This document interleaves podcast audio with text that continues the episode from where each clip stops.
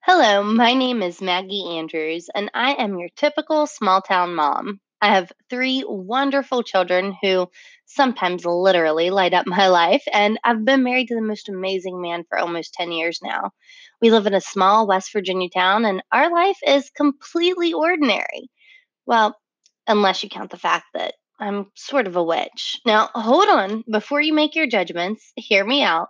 When most people hear the word witch, they either envision an old hag with a giant wart covered nose who eats children for lunch, or they think of Samantha from Bewitched and think I can just wiggle my nose and fix any type of mishap. Now, don't get me wrong, I do add a little magic into my housework to make cleaning up a little easier, and my nose may be a little on the larger side, but other than that, I am just like any other mommy podcaster you know. I binge watch Netflix during the new moon. Coffee is my favorite magical potion, and I fight with my kids over getting their homework done. And potty training my youngest was harder than wrestling a werewolf.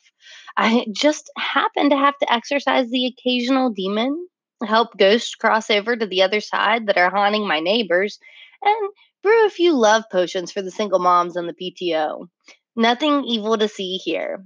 But if you've always wanted a peek inside a witch's broom closet, subscribe to this podcast. It will be like having your own personal crystal ball.